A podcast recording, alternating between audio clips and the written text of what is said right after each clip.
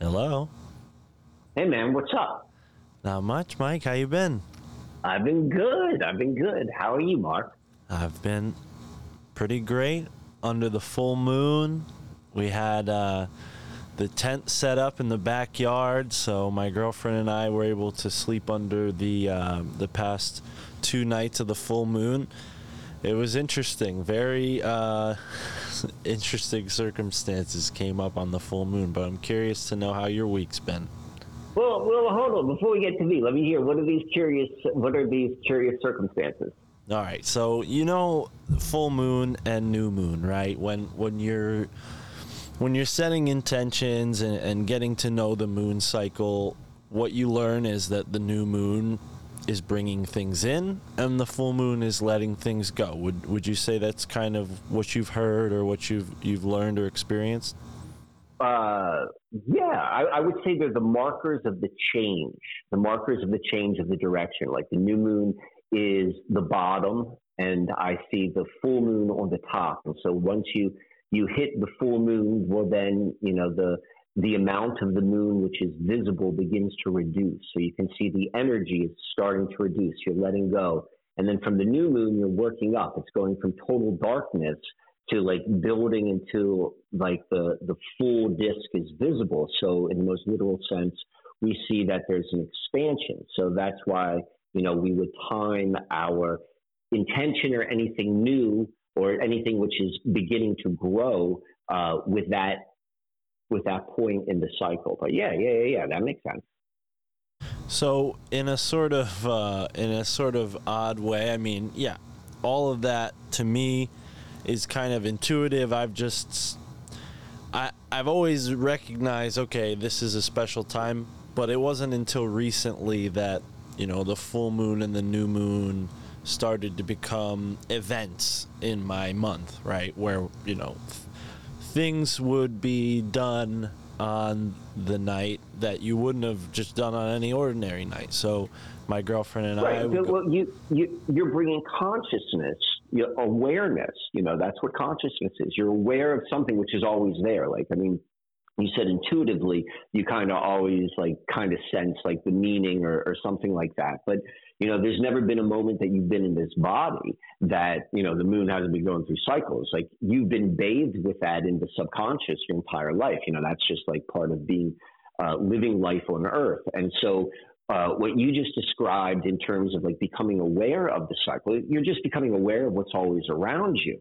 And what's, what, what I find so, so, so interesting and so powerful about recognizing these, these things that are happening all around us all the time, which we probably ignore, is, um, when you become, when you become aware of it, you can begin to coordinate your own internal uh cycles with that which we're experiencing life within. So so definitely, I mean, I think we all got to go through that process unless we have been raised in an environment where that is what was taught. Right. So in this sort of, uh, you know, haphazard, slapdash kind of way, I've been, you know, following these cycles. And, and my girlfriend, she's definitely more prepared, you know, she takes time to do her meditations or rituals, whereas I'm kind of like, oh, full moon's out, let me run and grab my crystals, oh, let me run and do this real quick, you know. So I'm always like, I feel like I'm a little scatterbrained when it comes to these types of uh occasions, and this particular evening was no different. And I was getting kind of a lot of uh, computer work done that I'd been procrastinating. I thought, okay, this might be a productive energy sort of practice. You know, this is something I want to keep doing, accomplishing my goals.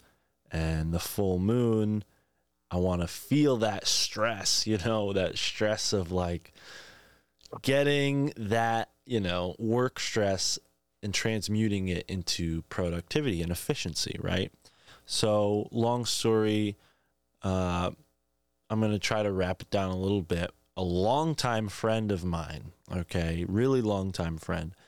He's somebody who I would say, you know, isn't really up to speed on a lot of the things that we talk about, but he has some sort of awareness of, of like the spiritual and not necessarily from like a traditional perspective. But he's not the type of guy that would go and listen to a podcast or even like watch a YouTube video. You know, he's very much just like blue pill, if we want to use that term, but aware. We use that pill or that term. Excuse me. How long do you know what you said? Like a longtime friend. Like so. Like when in your life were you? Did you? How long have you known him? Since uh, summer camp when I was in middle school was when we met. Okay. So were you guys close? So yeah, and, and he's you know a neighborhood friend too because he he lives close by. So we're we're. very close friends, but in a sort of um, contested kind of way. Like we've always had our clashes, right? Even though we've stayed close in proximity and in friendship, we've had a lot of clashes over our maybe ten or twelve years of knowing each other now. And, you know, one so thing... Let, look, let me just interrupt for a second because I'm just thinking some other stuff out, which comes to my head. So, like, like in my mind, I would classify that type of relationship or dynamic which you which which you have with him is more of, like, in the literal sense, like a, a sibling brother, because that's one of the things which is so interesting about those who we have as siblings is, like, you know, you get to pick your friends, but you don't pick your family. And so a lot of times we, you know, there can be contention with, like, you know, a brother or sister or so forth, but they will be with you to some degree or another throughout your life. Mm. But when you have a friend, uh, someone who, who is in your life and you recognize, like, there's that kind of, like, there's a contention which can often happen between siblings, sibling rivalry and so forth.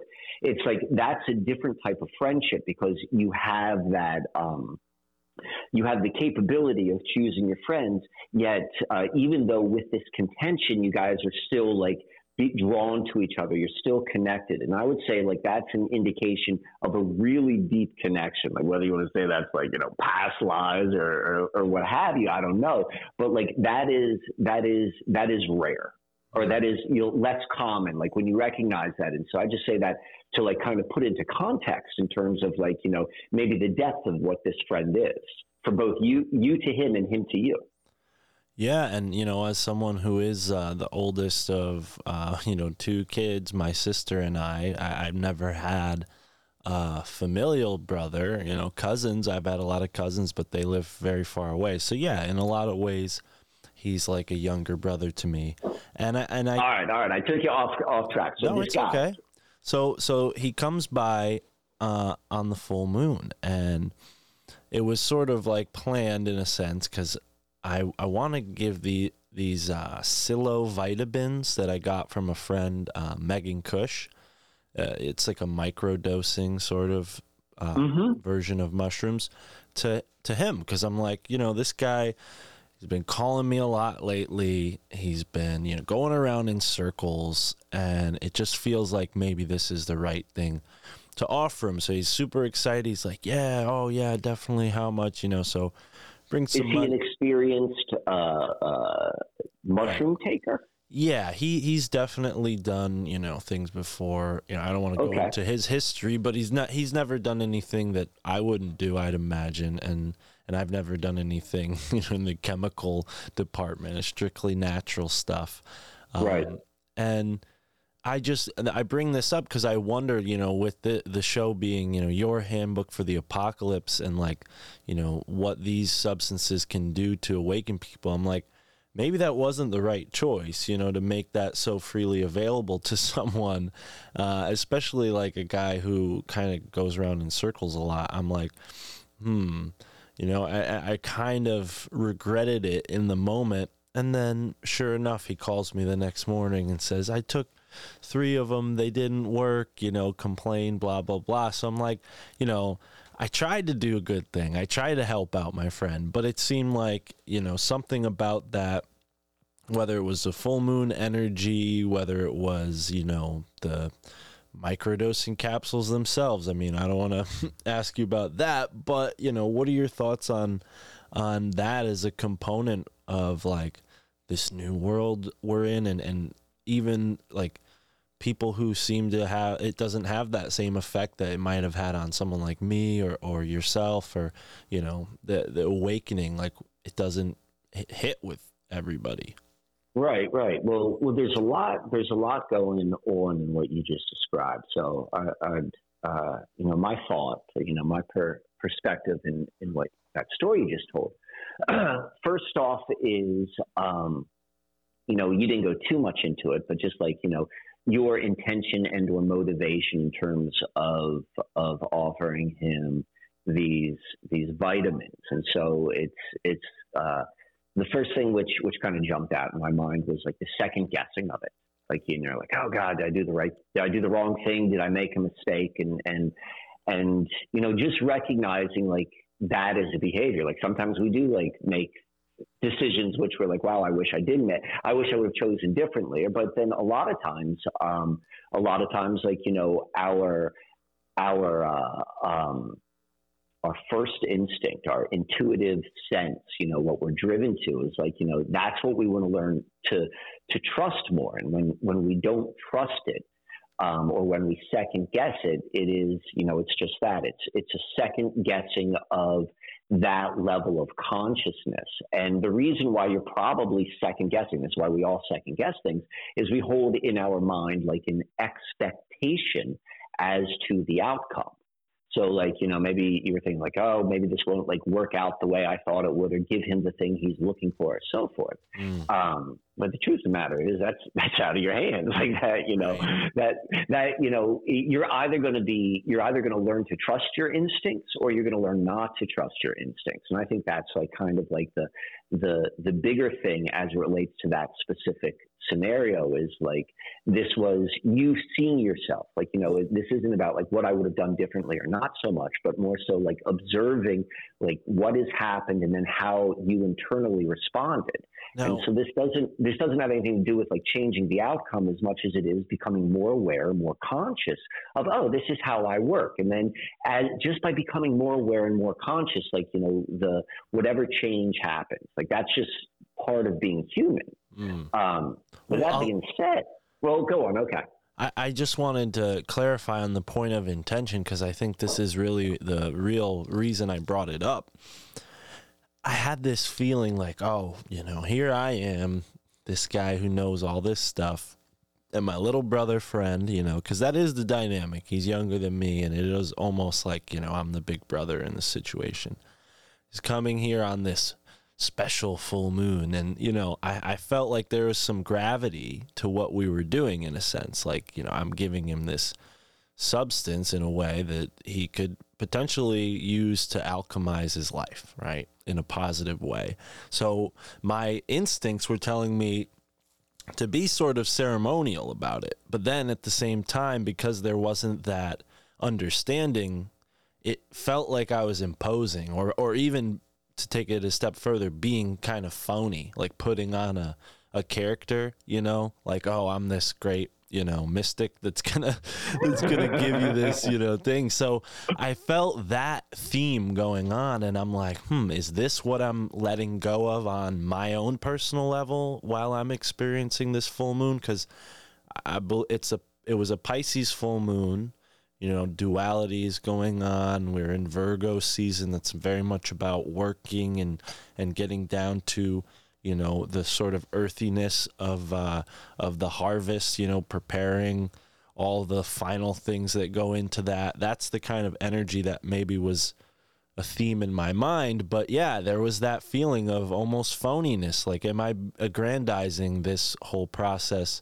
And is that even worth it? Because, you know, what happened, to put a, you know, pin in the balloon and pop it real quick, he he didn't, I, it doesn't seem like he had that revelation that I was hoping he would have and and reach that point, because, you know, maybe I'm underestimating what he's got going on in his life. Maybe that's not what, you know, that that's not the magic pill that he needs.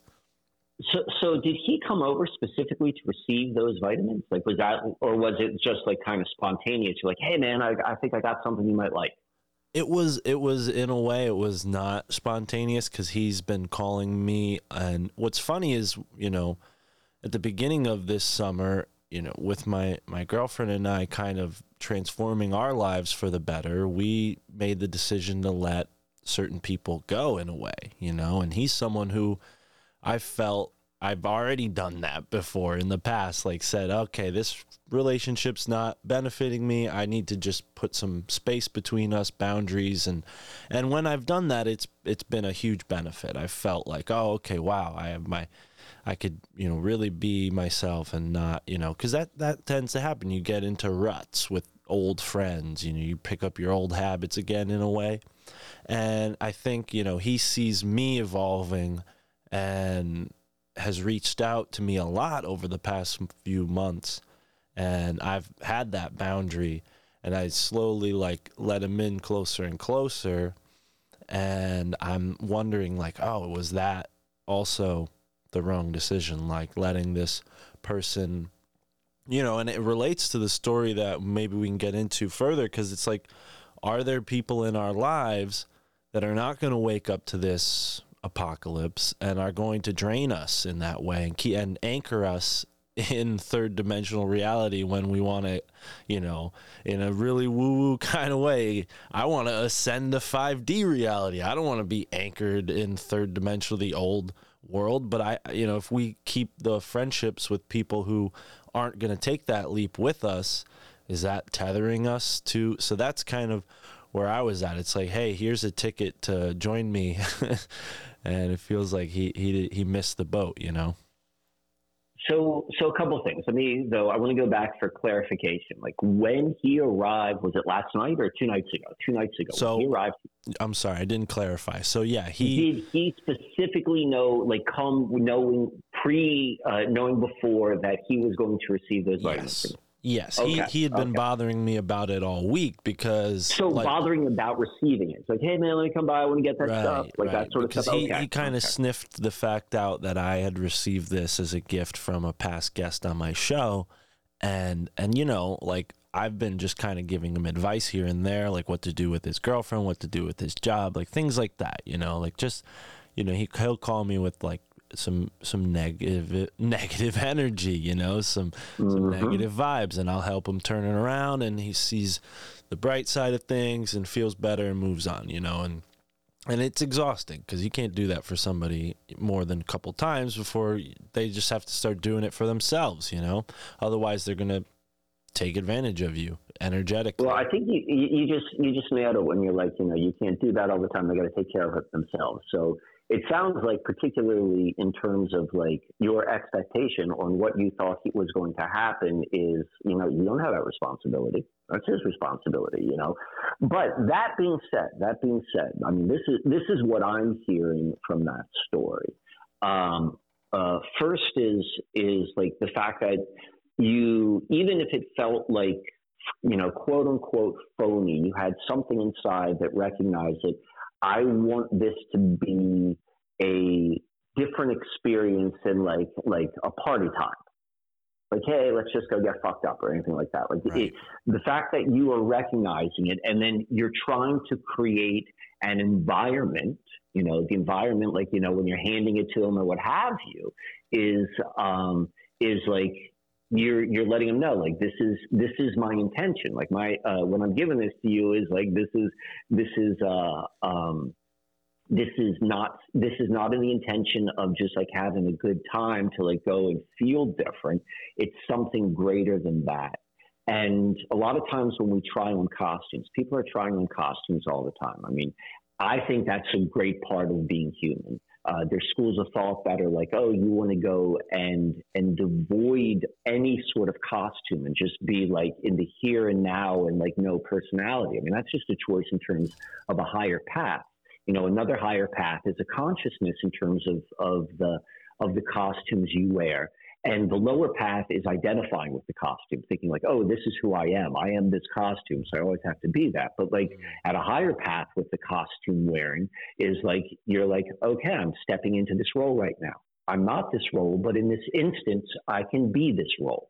And so like, that's what I'm, I'm kind of hearing you becoming, uh, um, you know, what I just described to you as a concept, when you put that into play, into your actual life, like, okay, I'm going to bring awareness into stepping into costumes, that could still feel foreign.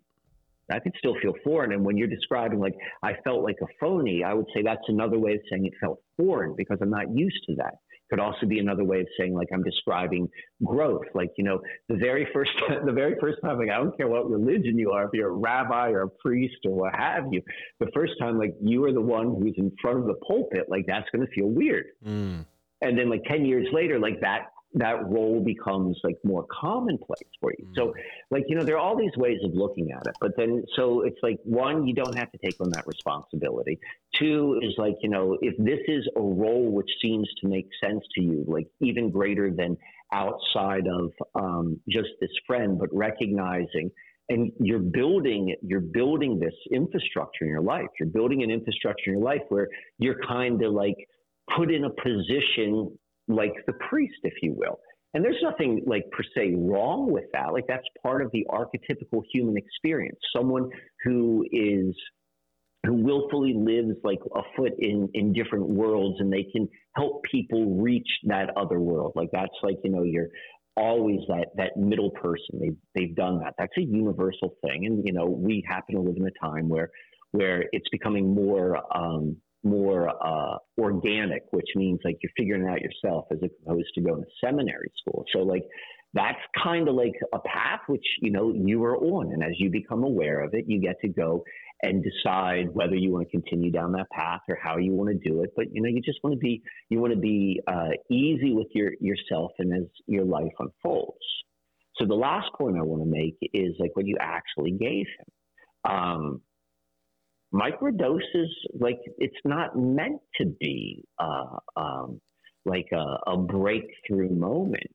Um, you know, I'm a, I, I've got like a, a, a range of complexities uh, of thoughts as it relates to, you know, all of these types of substances and how they're taken, you know. Uh, and what I mean by complexities, like, I have a, a lot of different thoughts on it, but that's generally said. Um, The microdose experience is different than, like, you know, a full-on high acute experience. And uh, it can be taken, I would say, in that that um, ceremonial. And all the ceremonial does, or ritualistic way, is it tells your conscious mind, tells your unconscious mind that this is special and this is important, and I'm, whatever the event is that you're doing it to. And it, it kind of, like, deepens uh, the connection between the, the conscious and the unconscious. But, um, you know, the, the microdose is like, like one, it's more of like a preparing of, of the soil, if you will. It's not meant to be uh, this huge sort of breakthrough moment. And I, I don't know how much I agree with there even existing huge breakthrough moments. Um, That last, at least, that last, at least. But the microdose, it, like, kind of prepares for possibly if, if someone, like, follows through with a certain protocol. You know, don't take my, my, my advice in terms of what protocol should be. But if one follows through with that, what they're doing is they're working at, um, at the, at a foundational level of saying, I want to begin to see reality. I want to begin to perceive reality and change, like, on a fundamental level, my consciousness. Right. And I think that's a, that's um, probably a healthier way of going through, like, you know, and an easier way of going through any sort of, of consciousness change. Um, what I'm hearing you describe is very much, it sounds like kind of like a, um, Uh, a brotherly type, a, a big brotherly type of role. Um, we're all in uncharted territory right now. And so we're all kind of, like, figuring out as it goes. And so that also means we're all doing the best that we can. So uh, regardless of what your friend said, I think he also had the wrong expectation. If he was trying to, uh, you know, if he's like, I didn't feel anything. Well, you know, it's not, that's not really what it's about. Um, but if, if that is, like, you can feel things on a microdose level, but it's subtle. And wow. So that also requires uh, an amount of, of, of ability to go inside and notice subtle changes in, like, feelings, emotions, and thoughts.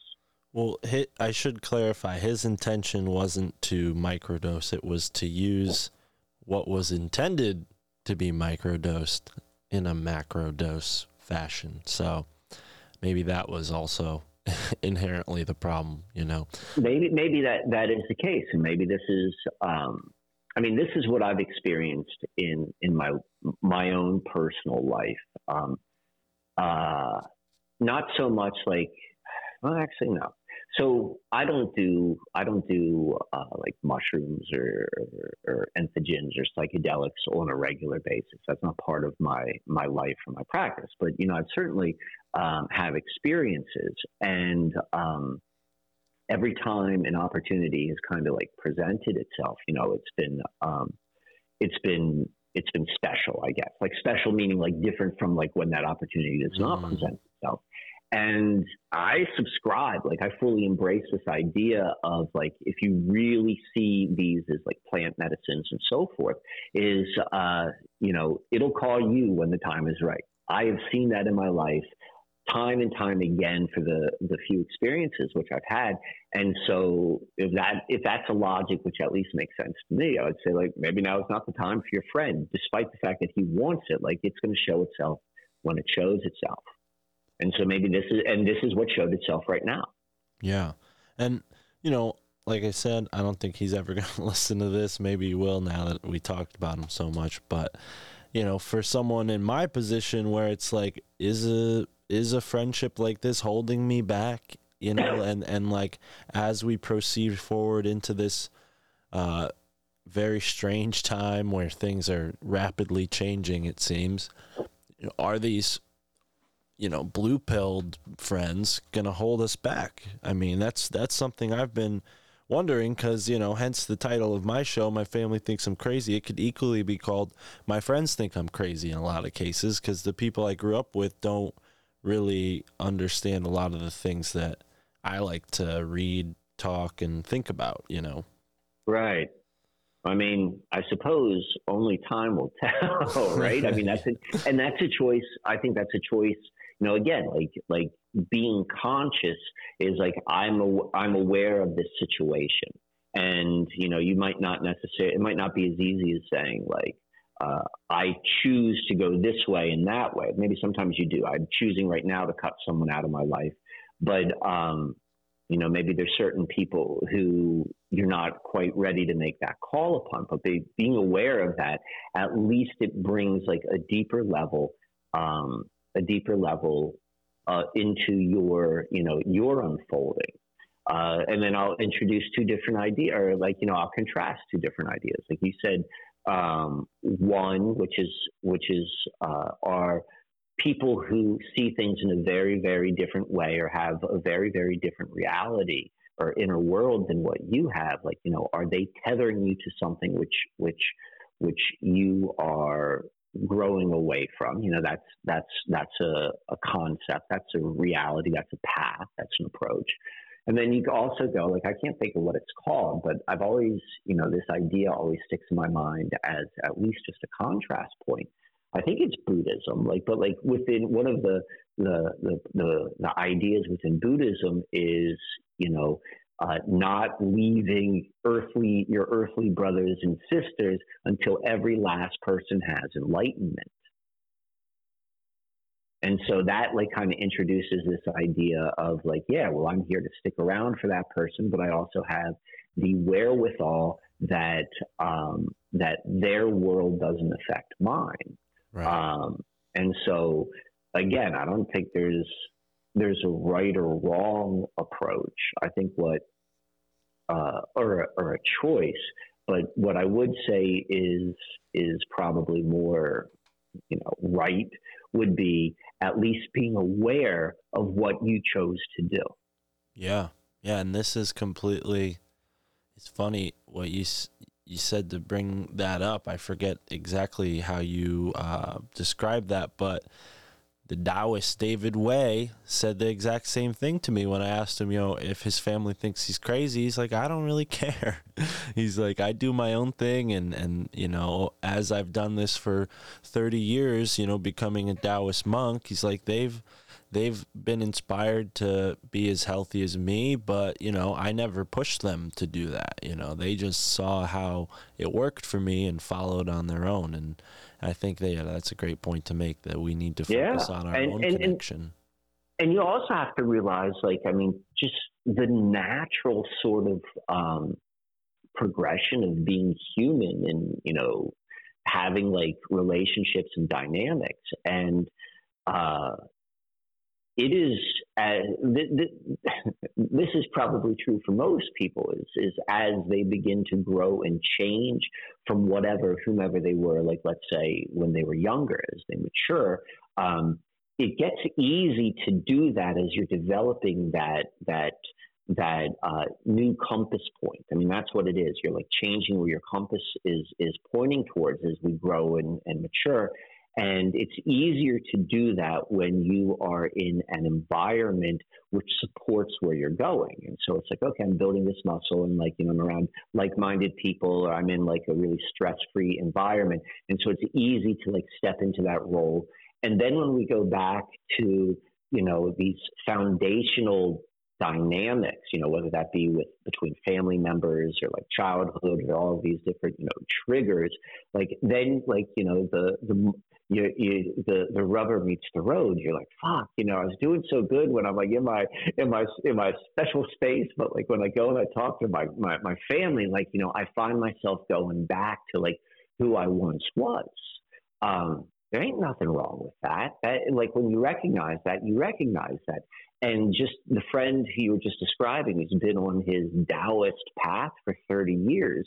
And he's like, you know, I'm just me being me. And like, I don't care about the other people. Probably when he was like at year one, you know, it wasn't as easy to say that as it was in year thirty. Like these are these are kind of muscles that we are developing. And so when we recognize that, you know, you you can be a little bit easier on yourself. That's why, like, you know, you observe. You're like, okay, I can see that. I can recognize things, but you don't necessarily beat yourself up because, you know, you're doing the best you can. Yeah. Yeah. I I wonder now, you know, as it pertains to rewilding our consciousness, because I'm noticing as I change my life and move into this sphere where I'm kind of creating my own schedule, creating what I do to get paid, and um, that's exciting. It's fun. It's in, infective, you know, or, you know, infectious. People feel the joy there. But, you know, when we rewild our consciousness, is that solo? Is that something you can do with uh, a partner or with a family member? Like, what's the, take me through the steps there, because this is, I mean, I'm sure it's not new to me, but I have all a feeling right, that there's right, going to be right. some new I'm ex- things. I'm, ex- I'm excited that you're, you're using the phrase rewilding consciousness, because we, uh, you know, we uh, I mentioned that before, um, but I don't want to go there quite yet. Because I'm still, I want to hear how the remainder of like uh, you, you and your lady uh, sleeping under the moon, like anything else, like outside of like the experience with your friend, like did anything else like happen during that, that time? Did you notice anything, anything go on? What event? I'm trying to trying to go through the roll it, the the roll of memories right now to to. really think about it. No, I mean, other than feeling blinded when we were sleeping inside and then coming outside in the morning and just being hit with this light. So it was very, it was necessary for my health to, to go outside. My eyes were, were so dilated. I didn't understand. I didn't understand if it was the amount of screen time I had or, or if it was just sleeping indoors as opposed to outdoors. But yeah, there's something about sleeping outside in a tent that puts you in touch with the rhythm of the earth. I mean, it's really like, like last week when we did our first episode, I woke up like fifteen minutes before we had done that because I had slept inside that day. And for a month or so, I'd been waking up with the sun, you know, because when you're sleeping outside, the sun comes out and heats you up real fast and you wake up, you know? So no, it's just, it's, it's really, you know, my whole life I've spent, you know, sleeping inside, and to have this opportunity to sleep in my, uh, my grandmother's backyard, you know, as, as crazy as that sounds, it's been really, uh, really great in a lot of ways to get in touch with the cycles of the earth and, and what's going on. And now we're working on, you know, getting into that energy in order to manifest that next place to live, you know, because we wouldn't want to be sleeping in the tent past October, that's for sure. Yeah, yeah, definitely so. And, and you, you know, you're just indicating, like, how quickly, how quickly it is that um, we we realign or we rewild ourselves outside of, you know, false reality. And false reality is just part of life. Like, there's nothing wrong with false reality. If you're human, you're going to live in false realities, but like becoming aware of that. So like, you know, living in a cube box room, you know, that's a false reality. I live in a cube box room. Uh, that's where I sleep the most times, but you're saying like how quickly you're noticing like these kind of changes, and like both like in kind of like a, a consciousness psychological way, but then also in like a very practical way. It's like, oh, I'm waking up because the sun's up. And like, you know, that's, you know, that's just, it's, it's that simple. Um, and so it's, uh, that, that's an interesting, that's an interesting point, but I want to, can I bring up my experience with the full moon this, this past couple of days? Please. I'm sure it's far more interesting than mine. all right. All right. All right. So, um, uh, where to begin with this? So I, by no means am I a, like an expert of the skies, like an astronomer who can like point out all of the, all of the different constellations and, and all of that sort of stuff. Like, I mean, I've got like a general knowledge, like most people do, like I can point out the Big Dipper and I know like Orion's Belt, but for the most part, like, you know, that, that isn't something which I would say like I'm particularly adept. That's not like a, like a deep part of my knowledge. Um, And, and I just mean that like generally, like over my, my adult life. And, you know, over the past probably like four or five years, I've, I've earned my keep more through astrological services than, than anything else. You know, I've kind of like become, become an astrologer, a professional astrologer. I just say that because, you know, I get paid for that. Mm. Um, and so understanding the heavens became like part of my, my reality on a much, much deeper level over these past couple of years, because, um, you know, before I've always like kind of like studied my own chart and stuff like that, but, but it changes when you start doing it, uh, you know, spending more time on other people's charts than your own. So the point I'm trying to make is over the last five years, um, over the last five years, I've really gotten into the heavens. And uh, one of the things I notice is like, you know, some people who are like into astrology, they, they take it just purely as an abstract, like, oh, my, you know, my, my natal moon is in, in Pisces, and that means this and blah, blah, blah, blah, blah. And they, they, they stick with ideas per se.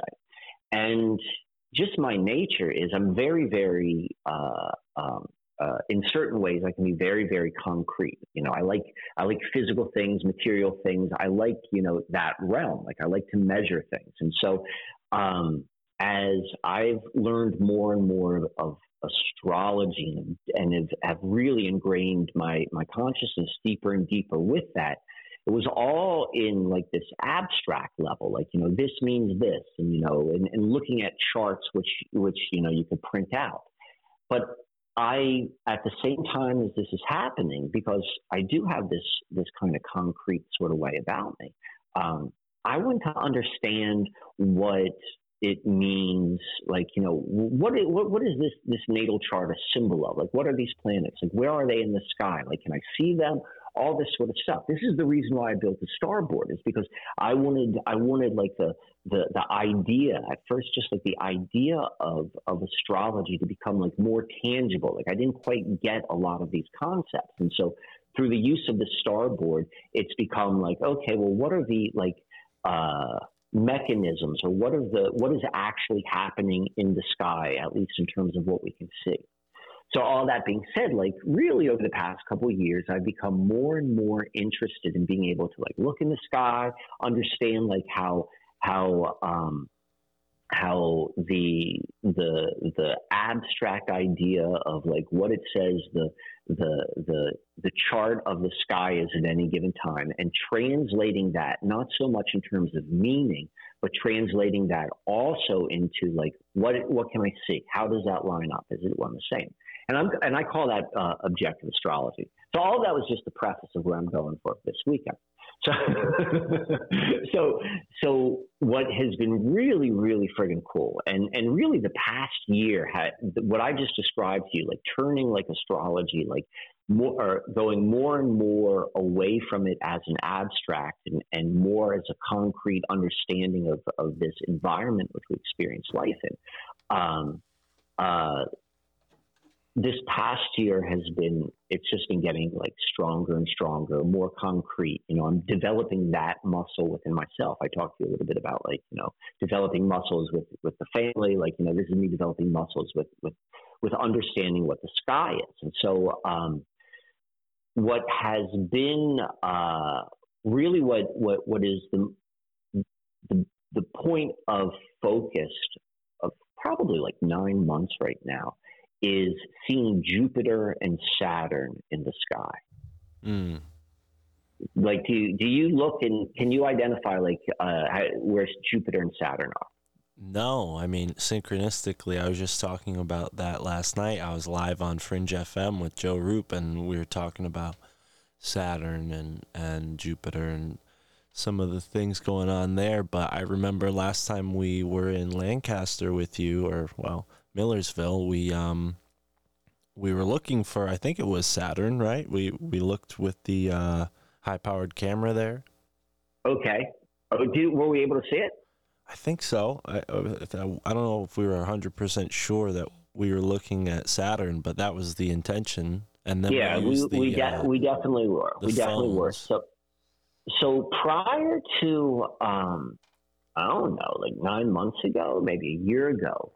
Um, I held in my mind, like, you know, the, the, the, the story I told myself in my mind was, um, like, you need to have a telescope to see Jupiter, and you need to have a telescope to see Saturn, and maybe you could see Mars. And I imagine like Mars would be so faint. Mars would be so faint that, you know, it would be like one of those like really distant stars or something like that. Like, that's how I picture it in my mind. Like, uh, because a lot of this, that's what I mean, like abstracts. We have an idea like, oh, this is where Mars is. And you picture like, oh, well, can I see it? Can I actually see it or what have you? And I had the assumption, I was holding the assumption that these things were like really far away. But that's not true at friggin' all. Uh, you know, like, once you know where they are, it's like they, they are of the same magnitude of like just any other star. Once you begin to recognize it, like that's when that's when this, at least for me, the um, at least for me, at least for me, the uh, movement from from looking at a chart and that being just an abstract idea, you know, me being was like, oh, there's a symbol of Saturn, and Saturn is in in Aries, and you know, I have a, a a concept in my mind of what that means. You know, that's an abstract versus going outside and you're like, oh, okay, right there, that's Saturn. You know, that that there's a difference. Something changes in your perception, in your consciousness. You're seeing it in a different way. It's no longer just like a It's no longer just uh, um, an idea. It's like now it's I can identify it. There's still a question like, what the hell is Saturn? Like, you know, I'm, I can't answer that question, but at least I can identify it not on a piece of paper, but with my own eyes. So for this past year, really beginning, actually it began in December of last year, moving towards the December of last year. So it was last fall, like as I knew that there was going to be this great conjunction, which is uh, when Saturn and Jupiter are in the exact same place in space, like I started following it. Like, like uh, someone needed to use one of the Starfinder apps on their phone, and I was able to know for certain. Like I used to look at things and be like, intuitively, I think that's something, but I wanted something more concrete. So I was able to concretely be able to identify these things. And then so over a couple months, like of last fall, you could begin to see Saturn and, and Jupiter. They were getting closer and closer and closer in the night sky until they were eventually what would be called conjunct. They're in the same place, and that's known as the Great Conjunction. And then that happened uh, right around the winter solstice of last year. And then ever since then, they've been moving further apart from one another. And that's what I've been kind of observing. And they don't move like fast, but um, like over a period of time, you could see the gap between the two gets like wider and wider. So all that said, and then what's also cool is you begin to see like, uh, like Jupiter and Saturn, when you're looking at them, they appear like from our perspective to be like, I don't know, like let's say right now like an inch and a half apart from one another. You can see Jupiter, which is brighter than Saturn, and then like an inch and a half, uh, an inch and a half to the right is Saturn, and you could see them in that relationship, an inch and a half apart. Like uh, you look at the sky, like let's say at like nine o'clock, and it's uh, you can see where they are, and you come back and you look like maybe at midnight or something. You can see that shifted. You can see how the night sky moves across um, on a given evening. Uh, and that's been really cool, and I've been watching that, and just like, you know, just allowing myself to to become aware. So all that being said, this is the longest friggin' preference in the world, preface in the world, but I kind of like it. I hope you're enjoying the story.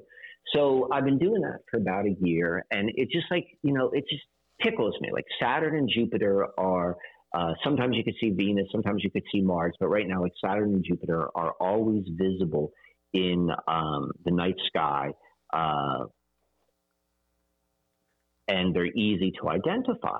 Um, and so I do, and you know this, like, you know, once a week, uh, Jenny and I will do the the movement on the starboard, and we just move uh, the, we have stones which mark the position of the planets.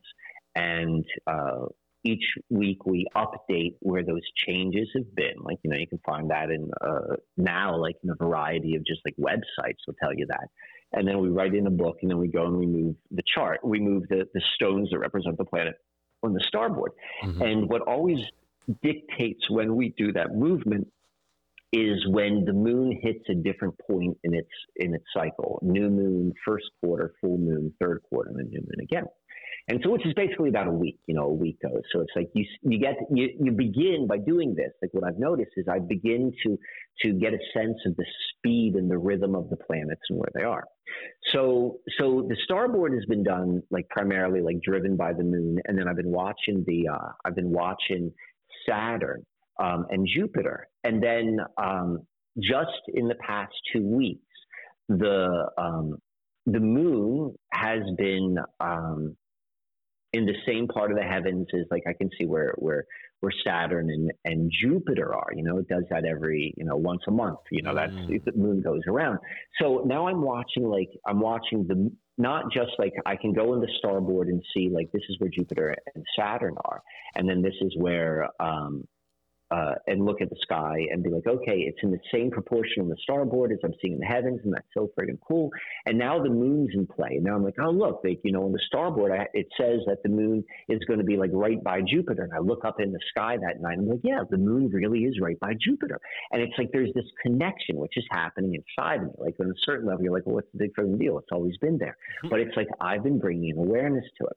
So all of that, that's the end of the preface, okay? So this is what this is what I wanted to tell you. I told you all of that to really illustrate this point of how, like, I've been, like, watching the stars, uh, watching the planets, and, like, doing, like, the this the starboard sort of thing, and I'm becoming just more and more aware and connected of these movements. And I kind of know where the positions are. Like, I know where in the sky everything's, like, you know, uh, when you came down in, um, when we looked through the through the high-powered uh, camera, like, there was still that, that question I had. Like, I think that's Saturn. I think that's Jupiter. But I I don't have those questions anymore because I've established that muscle. I'm very comfortable now with what I'm looking at, or at least of these two things.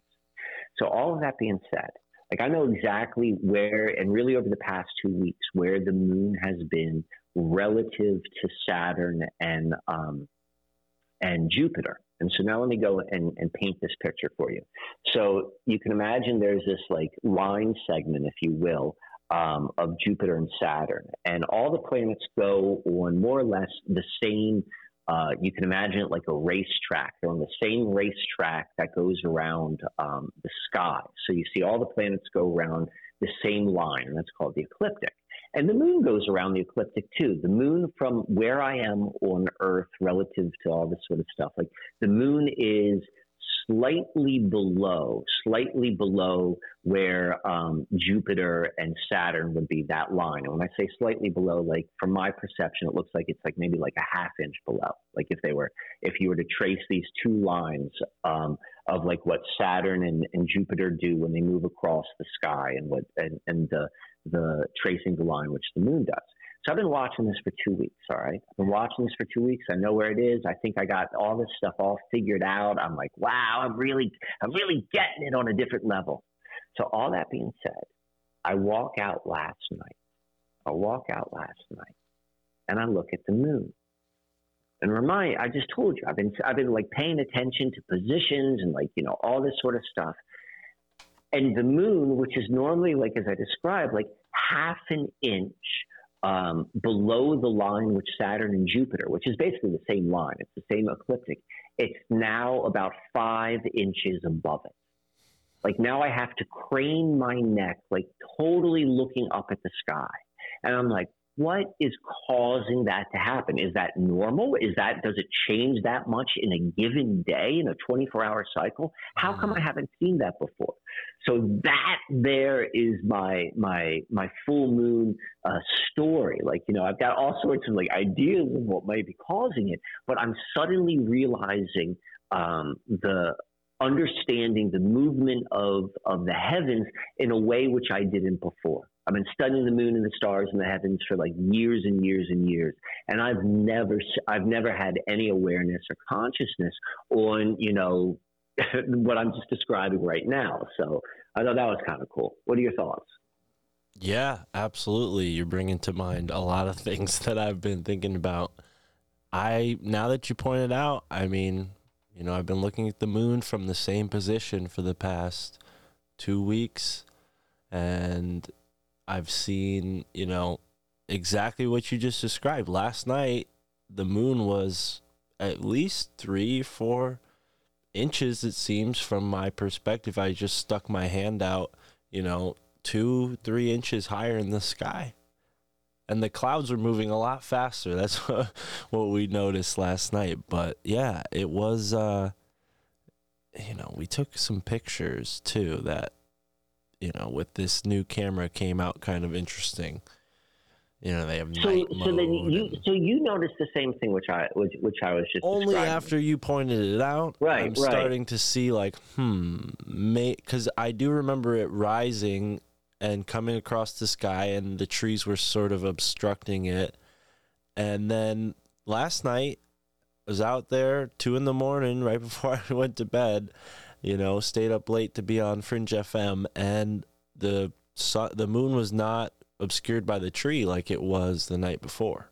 So that's where I'm kind of like, hmm, okay, maybe. Right. So, so what you're saying is you you need to have points of reference. That's one of the things which is so important when looking at the sky. Like I've been uh, uh, really kind of like, and I I'll show you these slides I've been making. Like it's for this presentation I'm working on, but like really trying to like deconstruct the the. I, I used the, this word earlier in our conversation, like the mechanism, like what's actually like moving and happening, because most of us, like, yeah, we might look up at the sky, but we don't study it the way maybe it once was. Maybe astronomers, and I'd love to talk to someone who's really, really familiar. But but here's the thing, and where I want to go with this. Like, once you understand these points of reference, like you, something solid, like my Jupiter and Saturn was my point of reference. Your tree was your point of reference. Um, it could just be like the angle of your neck, if you can remember that. But um, so, like, the the whole sort of flat earth sort of movement, right? I think that you and I maybe we may share a similar perspective, which is um, uh, that may be an accurate description of Earth.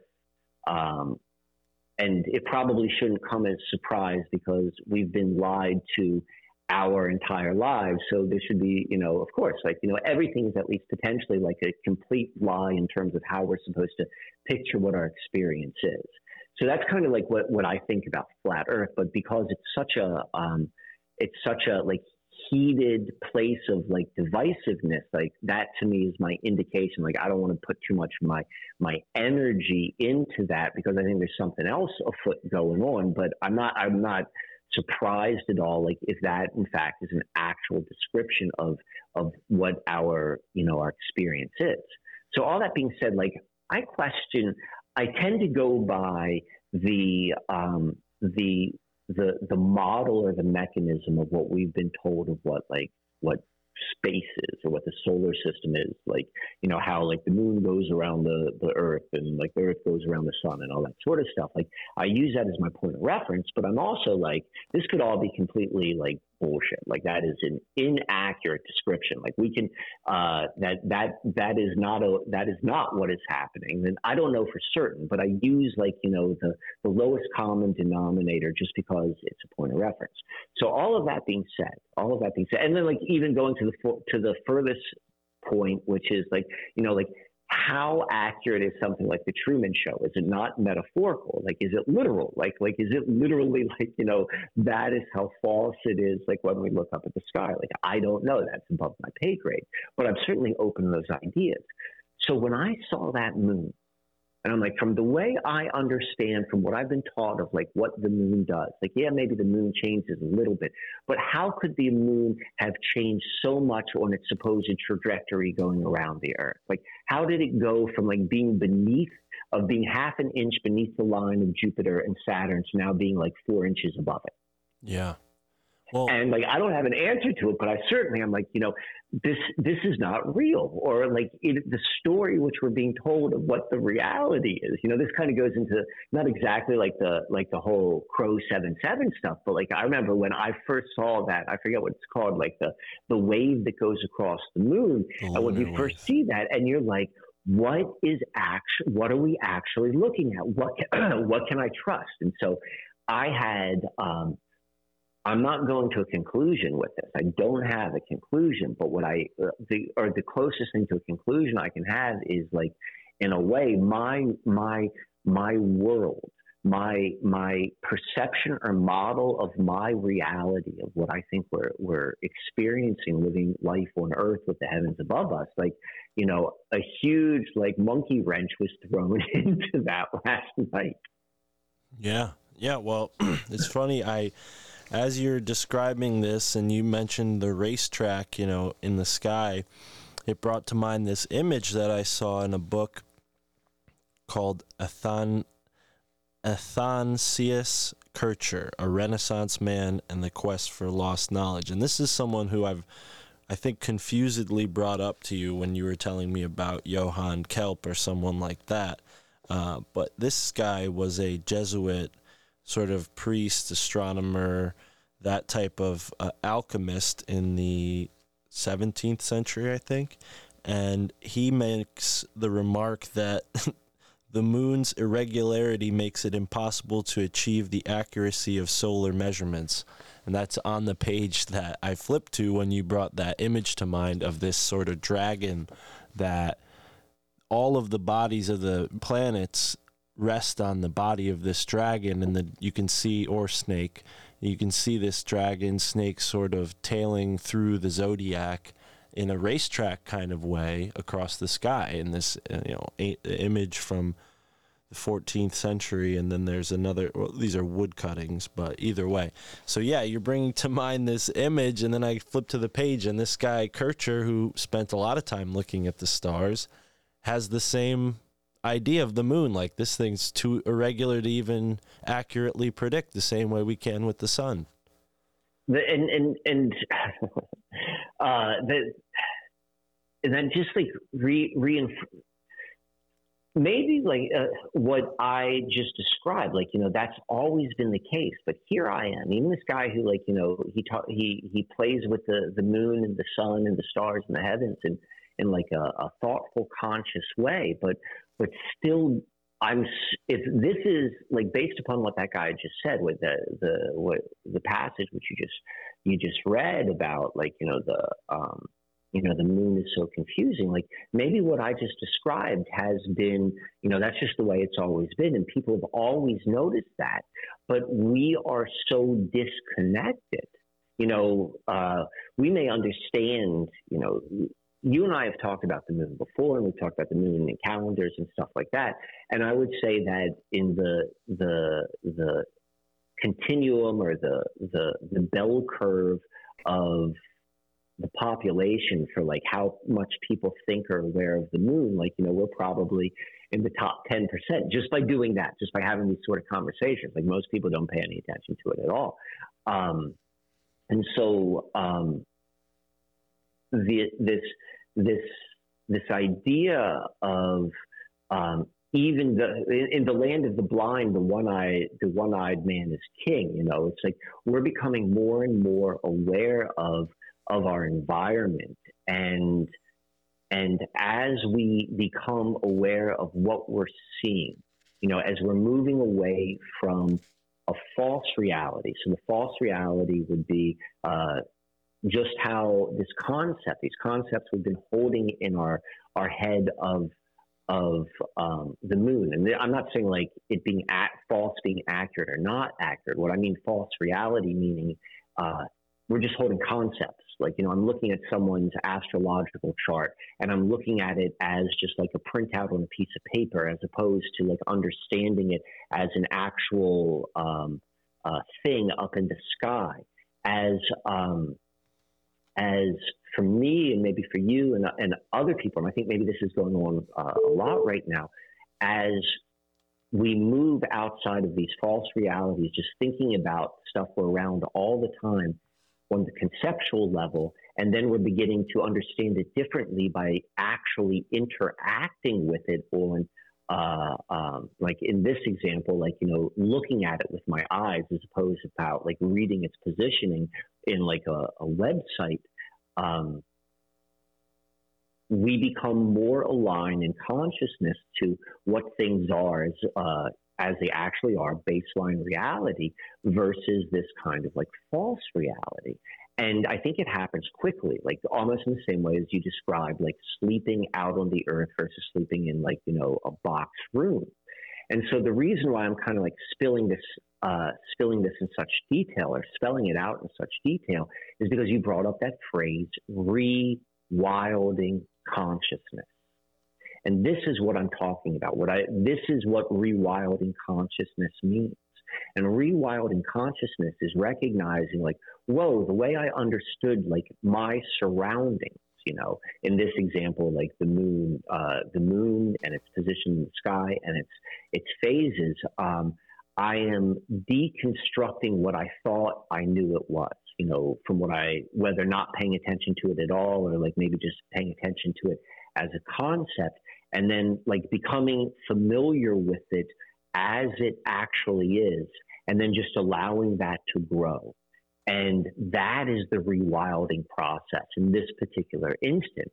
And like to to to do that purposefully, to say like, you know what, I recognize that I've been bo- I've been born into a false reality. All realities are false realities. You know, all cultures that humans create are like are are like a couple degrees, a lot or a little of degrees off of like the actual baseline reality, um, to purposefully, and particularly now as the false reality one is collapsing for the bringing in of another one, um, bringing consciousness, applying it outside of the false reality and allowing it to take root and grow where it's going to grow.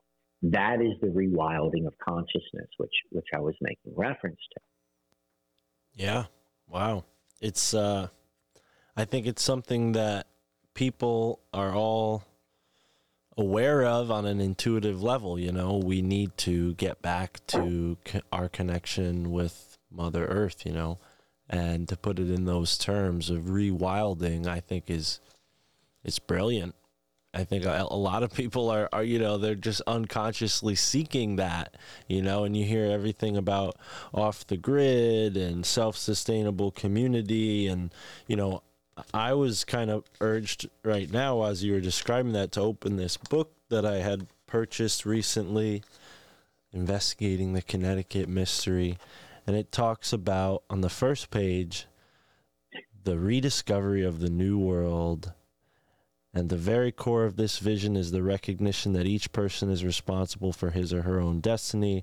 You know, yada, yada, yada. My point being, you know, you've studied this a lot, the whole colonial experiment and everything that went into that, but in a kind of new way, like we all have that opportunity to create our own reality here now with this land that's been, you know, all land. It's just, it's just all land. You know, I mean, we, we have so much, uh, I forget the word that we used previously when talking about this, but matrix consciousness telling us what is and what isn't, all these labels for what is and what isn't. And at the end of the day, the energy of rewilding is what we're all really looking for. I mean, that's, that's kind of, I don't know, not saying much other than I agree with you, Mike, but well, yeah. Well, well, I, I would say that's always been a truth.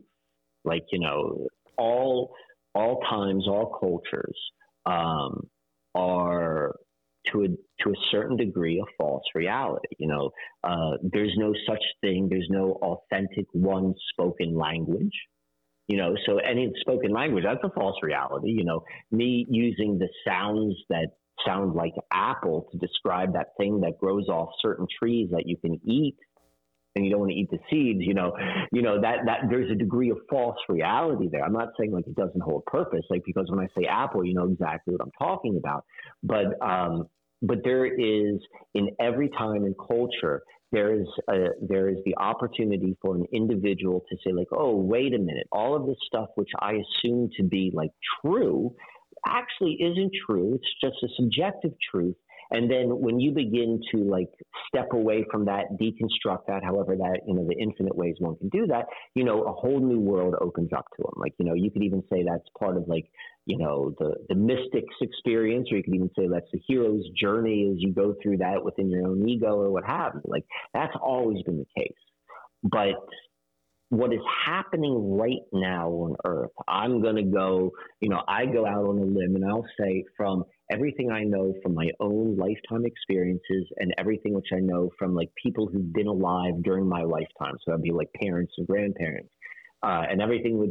And the reason I say that as opposed to history, because, you know, history should always be questioned as well, but there hasn't been anything like this, like what's going on right now. Like, and so what we're describing this kind of like, uh, Uh, you know, the, the the breaking down of like a false reality and and and rewilding consciousness, like, which means like going out of a false reality, going to something more authentically true to then go and have a new reality. Like, that has always been a nice thing, but now it is a um, uh, it's a, a recipe or a technique which is going to be a requirement, I think, for navigating what is going to be unfolding before us.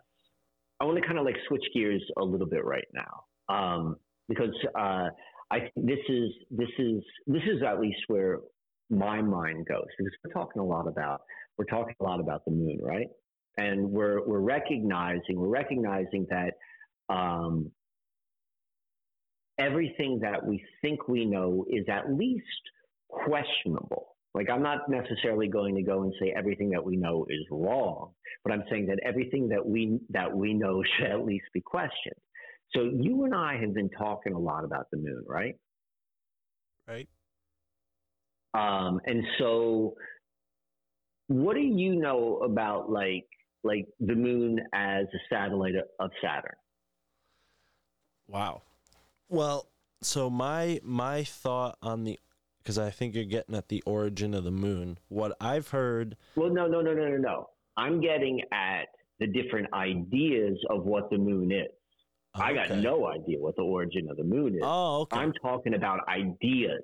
Right. So what do you know about that as an idea?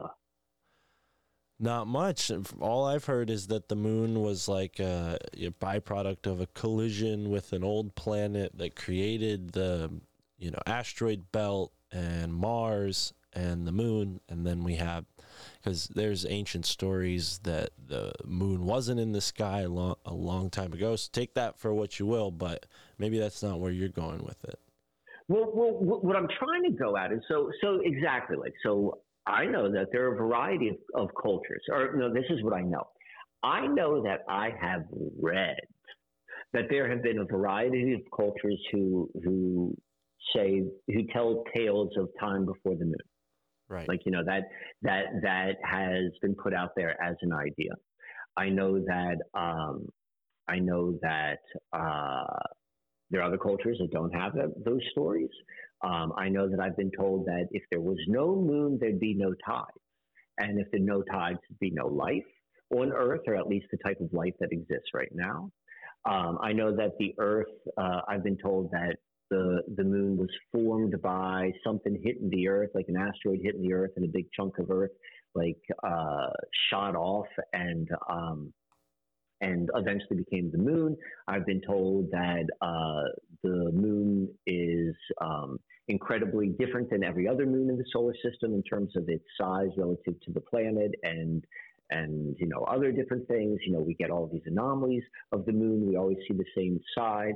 Um, all of the weird things which we described before, like it changes in um, in the uh, uh, its position in the sky. I also know that um, I know that uh, I I want to say the first time I ever heard it was probably from like David Icke, from that type of line where it talks about how the moon is actually a artificial satellite which is connected to the planet Saturn, and and Saturn and moon, they both are on a fractal cycle of one another. The Saturn has a twenty-nine year cycle or orbit. It's going to be in the same place in the heavens every twenty-nine years.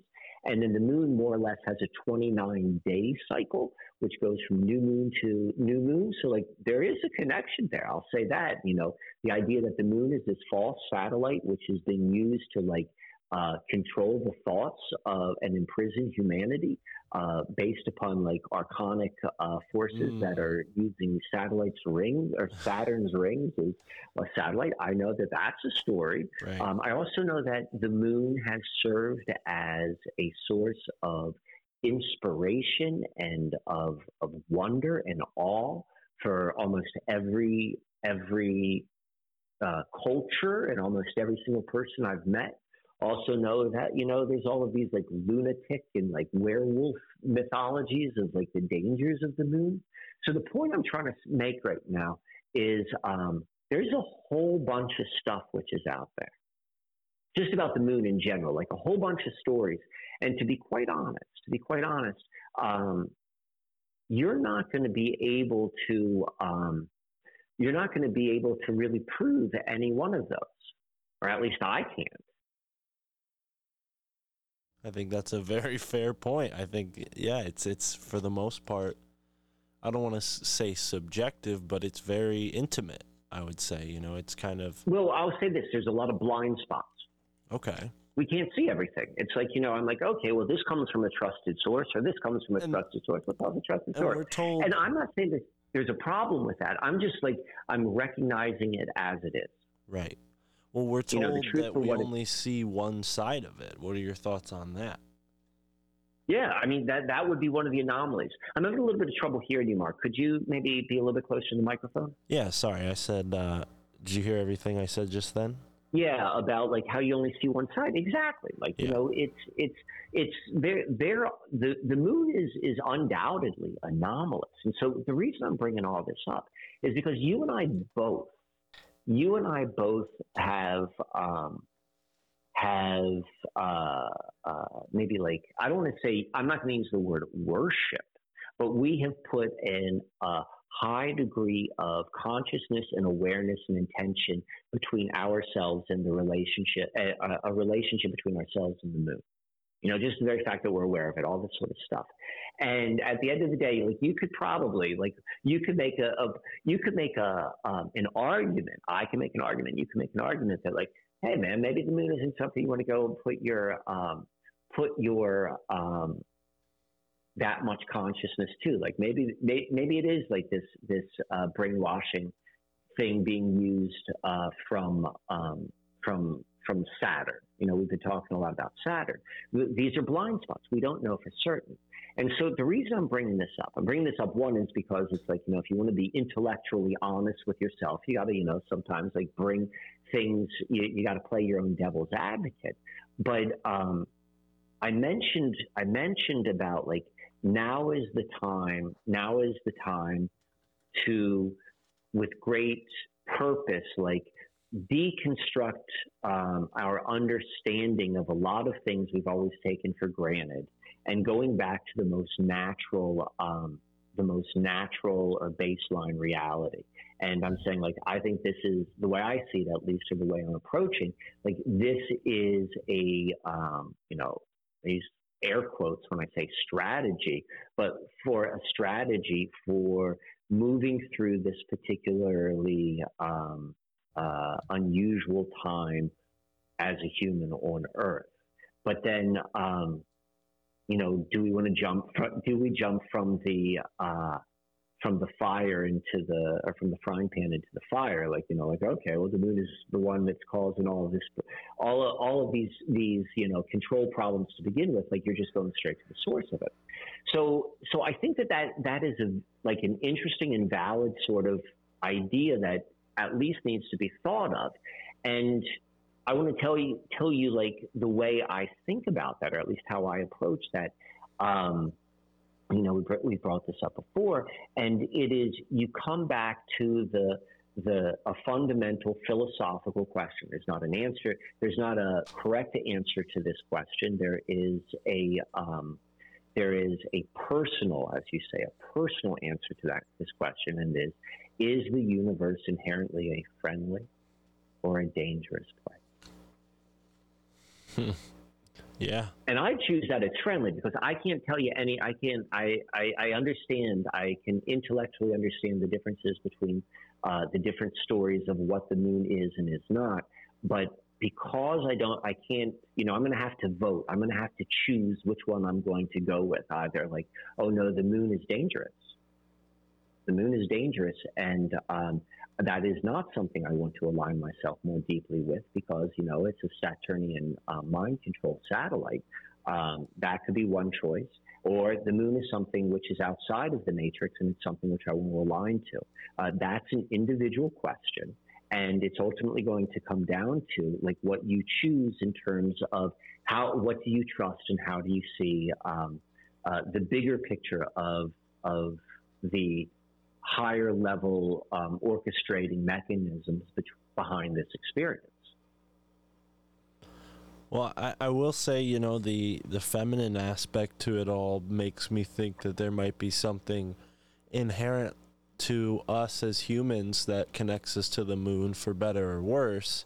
I think that might be the feminine perspective to judge, maybe not in this lifetime for me, but I think uh, without that one aspect, yeah, I mean, you're bringing to mind the alpha predator, alpha nurturer, and the third that I kind of thought of, and Tara helped me kind of, we both jumped this idea back and forth, alpha protector. I feel like that might be another aspect to explore, but I think that dynamic is true in our symbiotic environment. You see, you know, th- things have this relationship between life and death that don't always match what we would consider, you know, moral, or, you know, what cultures consider the right thing to do. It's that matrix subjective level that maybe that's not, you know, what is wild, what is natural, you know, bring it back to rewilding, or at least my interpretation of it. But, you know, what are we to trust when it comes to stories about the moon being a satellite or being, you know, part of Saturn? I mean, yeah, that's, that's deep. I just, I kind of go back to like cultural experience, and maybe that's flawed. I don't know. Uh, well, I, I agree with you completely. Like, you know, I don't think there's like, I don't think there is a correct answer to this question. I think what, what, is valuable is asking the question and uh, understanding, understanding why it is that we choose one or the other. If you're choosing to choose at all, which, which if you're going to be aware, you're going to have to have some degree of choice. Um, and that to me is, at least you know why you're, you're choosing something, or, you know, why you made your decision. Um, And I think that it is, in my opinion, like it is both like understanding like the, the cultural implications, and then also like your personal experience. Like, you know, if you start like aligning yourself to the moon, and then suddenly like demons start like showing up in your in your basement, and then you can see a correlation with the, you know, maybe maybe you don't want to do the moon, maybe maybe all of that like that Saturnian satanic sort of thing, maybe that is accurate. Mm. But um, to me, like that, is it a dangerous place or is it a fr- friendly place or a dangerous place? Uh, the universe, like that, just like what you said, that that goes down to um, if we're going to duality, it is this like, you know, apex predator versus apex um, apex nurturer in terms of like, you know, what is what is what is what at least I don't want to say like what's running the show. What is the consciousness? What is the perception of how you're going to go through reality that you choose to subscribe to? And I would even say that when you said the apex protector, which I friggin' love, that would be the, the, the, almost like the blending between the two. It's almost a blending between the two. Um, and I would say we predominantly, we predominantly in our modern culture are worshipers or followers of an apex predator mindset, survival of the fittest, scarcity. You're fighting for all resources. Everything is a battle. They're always, you know, where are you in the pecking order? All of that, you know, that is one way of seeing things. And you can make a very, very valid argument that, like, you know, there's a truth to that. Like, you know, you do see lions eat gazelles. Like, that is true. But then there's also like the, the the apex nurture, which is the opposite, which is like, you know, uh, this is a world of abundance. This is a world where where um, where um, you know, everything is provided and, and and you don't have to worry. It's Edenic, you know. It's like as in Eden. And so, you know, you can be like, oh, you know, it's this or it's that. Um, for me, and I'll just tell you what, what what my opinion is, or at least what my opinion is as of now. Uh, you. Yes, that the death process is part of experiential life. You know, that's that's what the new moon, going from full moon to new moon as the moon, the moon dies. That's that's what it is. Like there is death, but then it, it rebirths again. And so, like, oh, you know, it's just like going back and forth. It's this yin and the yang. Um, but I'll say the very fact that we exist is indicative of the fact that this is a primarily, if you ha- if it's going to be fifty-one. forty-nine percent, this is a nurturing environment. Because if that was the case, then the environment would not exist. Right. There'd be nothing. Right. And I love that, that yin and yang duality is sort of the theme in this, because this was a Pisces moon. And one thing that, one thing that I, uh, Pisces full moon, one thing that I noticed when I was looking at this, another image in that same book, is when you look at this sort of, you know, I'm sure you've seen this before, Mike. It's a full moon, new moon kind of chart, right? And they show you the circles, and all the circles are in a circle. And when you see the sort of black to white ratio and the way it curves, it looks like yin and yang. And I almost think like maybe that's what inspired whoever designed the yin and yang in the first place, is this moon, new moon to full moon balance. But yeah, maybe that's a little off course from, from what we were talking about. Uh, you know what? I I don't think I've ever thought about, like, I, I know the chart you're talking about, and I, I work with that a lot, because I think that the the, the lunar cycle is a really, really um, like easy way to understand cycles of, of how life seemingly happens, you know, on the Earth experience. And, you know, I know the yin and the yang, but I never even thought about them. Like, you know, they're saying the same thing, but you're one hundred percent right. And I'll go one step further. The, like the, the white circle on the black side of the, you know, or the, the yin side, the dark side of um, the yin yang, that's a full moon. And when you've got the dark circle in the, the light side, you know, that's the new moon.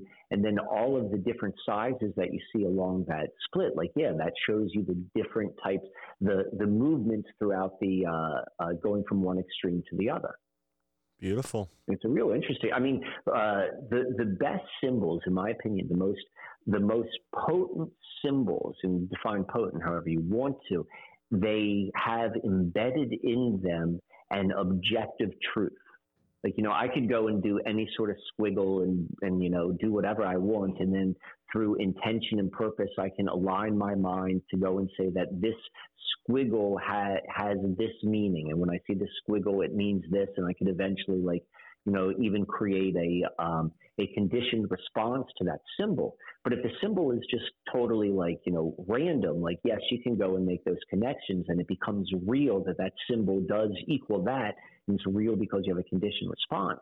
But if you have a, a symbol which has embedded in its actual design, and now when I say symbol, I don't mean this from a conceptual level. I mean like a like an actual like drawing, a symbol, a sigil.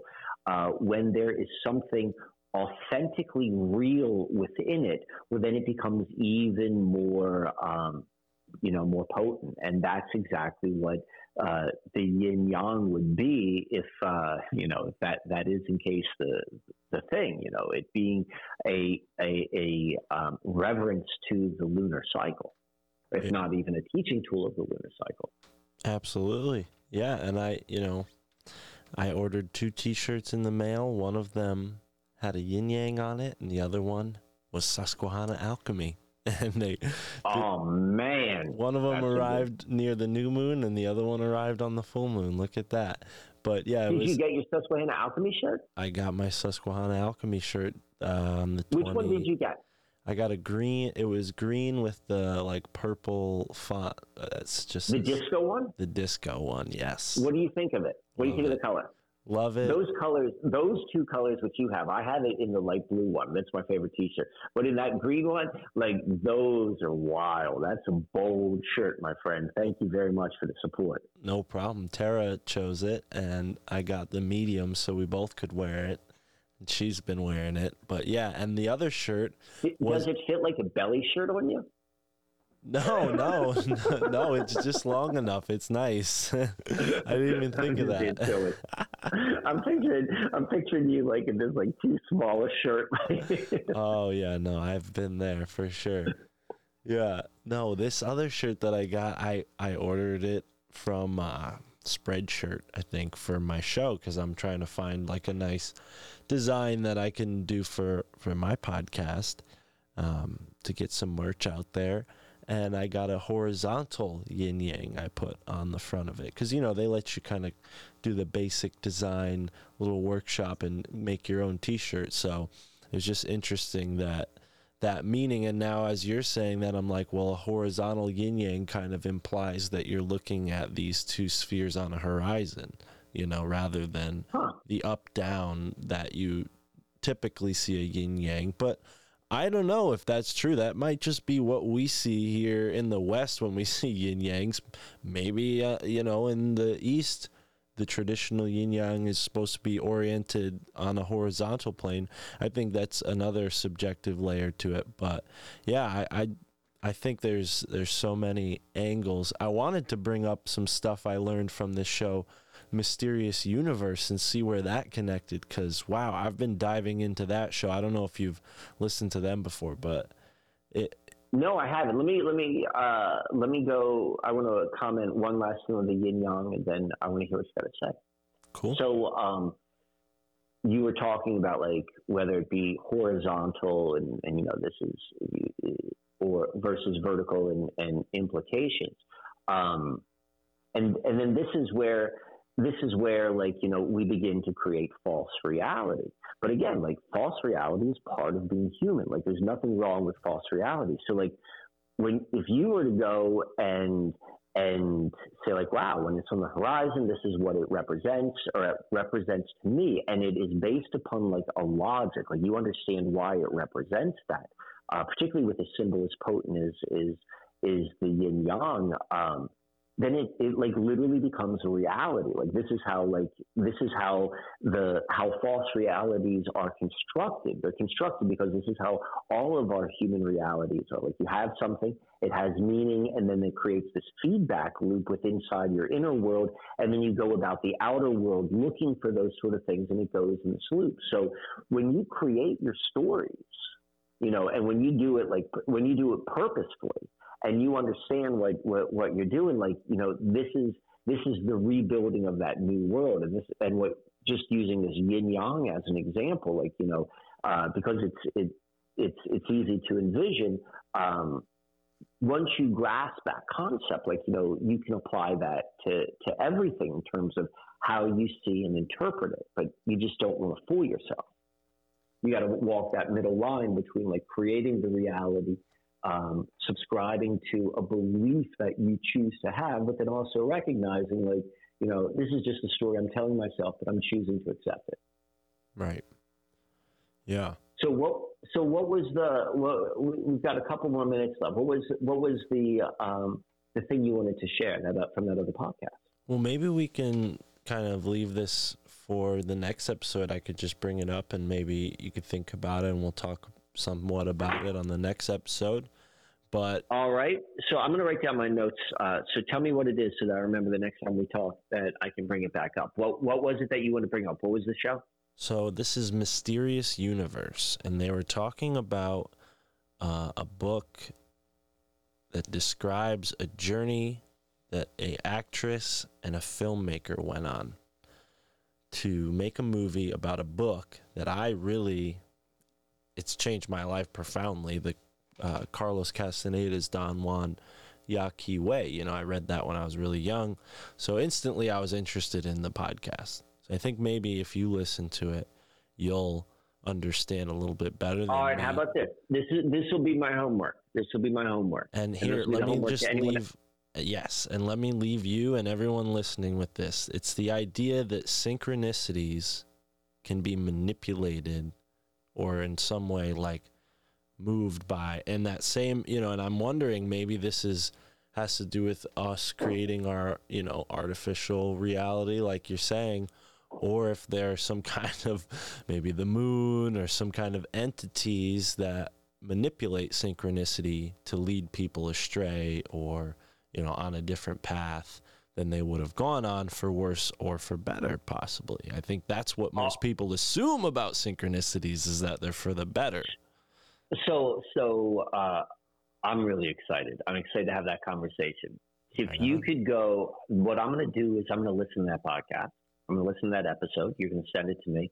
And maybe you can include a link to that, like in the in the notes here, so other people who are listening at home can listen to it again or listen to what we're talking about. And then when we meet next week, beautiful. Let's discuss it. Beautiful. All right, Mike. Well, this has been... And, and there's one more thing. I, this is what I want to discuss next week also, is uh, my, my instinct right now, and, and you know, we're, we're going to see if I'm going to say the same thing after I've listened to this episode, which you're, you're, you're suggesting. But um, I want to also talk about um, the, uh, you know, that guy who is, are you familiar with this person who is making videos supposedly from twenty twenty-seven of Valencia, Spain, but there are no people in it? From twenty twenty-seven? No, I haven't heard about this. This is the wildest thing in the world. So I'm going to send this to you, and I want you to watch that, because my sense is that these two these two different ideas and storylines are going to complement, or, or, or they're going to be a good contrasting point. Wow. So I'll give you a video to look at that, and then we'll include that link also in these in the show's notes. Beautiful. All right. All right. Well, thank you for uh, listening to another episode of Your Handbook for the Apocalypse with Uncle Mike and Mystic Mark. Subscribe at Susquehanna Alchemy on YouTube and support the My Family Thinks I'm Crazy podcast while you're at it. Thank you for listening. Mike, you got anything to add? No, I think you did a great job.